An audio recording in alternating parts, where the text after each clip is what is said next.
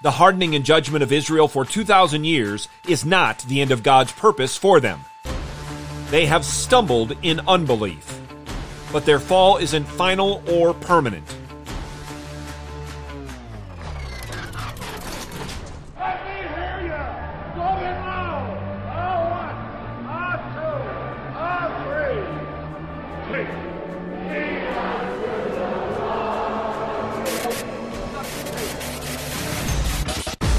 Welcome to In the Bullpen Up and Ready, a ministry of developing contenders.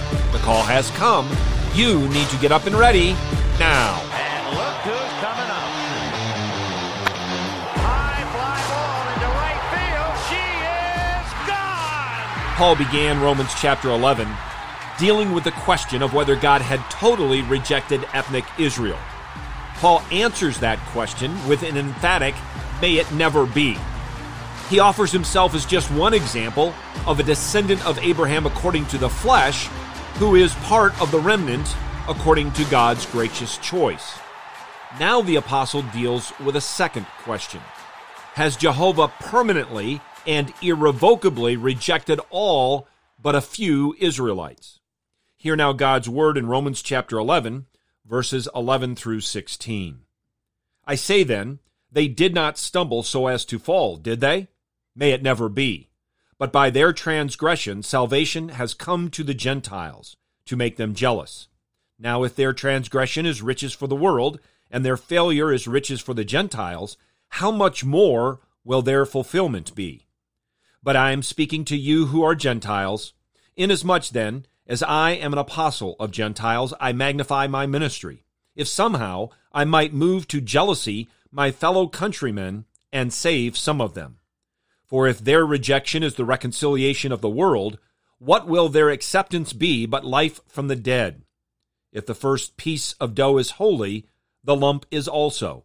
And if the root is holy, the branches are too. The first 10 verses of this chapter contain a declaration of judgment on unbelieving Israel. In this text, Paul informs us that the judgment on his kinsmen according to the flesh isn't the end of the story. Rather, it's a unique means to a glorious end to the story. Paul was an apostle to the Gentiles. You may recall what he said to the Jews in Acts chapter 12. It was necessary that the word of God be spoken to you first. Since you repudiate it and judge yourselves unworthy of eternal life, we are turning to the Gentiles. By the Jews' rejection of Christ and the gospel, salvation has come to the Gentiles. Yet Paul writes that he ministered in hopes of saving some of his fellow countrymen. Verses 12 and 15 have a number of parallels, and in them Paul teaches about the transgression, the failure, and rejection of the Jews. He, told, he teaches us that this resulted in riches and reconciliation for the Gentiles, for the world. And then he concludes how much more benefit to the world will follow ethnic Israel's acceptance of Jesus Christ. Verse 16 is transitioning us from this text to verses 17 to 24 that follow. Paul's teaching on root and branches. But what should we learn from this passage? And where is Paul going with all of this? Well, I want to highlight just a few things. The riches the world receives, whether it's Jew or Gentile, are found only in Christ Jesus. God's purpose is for the progress of the gospel throughout the world. The restoration of ethnic Israel in mass will occur in time, and the result will be worldwide revival and salvation. Paul here is declaring what Isaiah and Habakkuk prophesied. For the earth will be filled with the knowledge of the glory of the Lord as the waters cover the sea.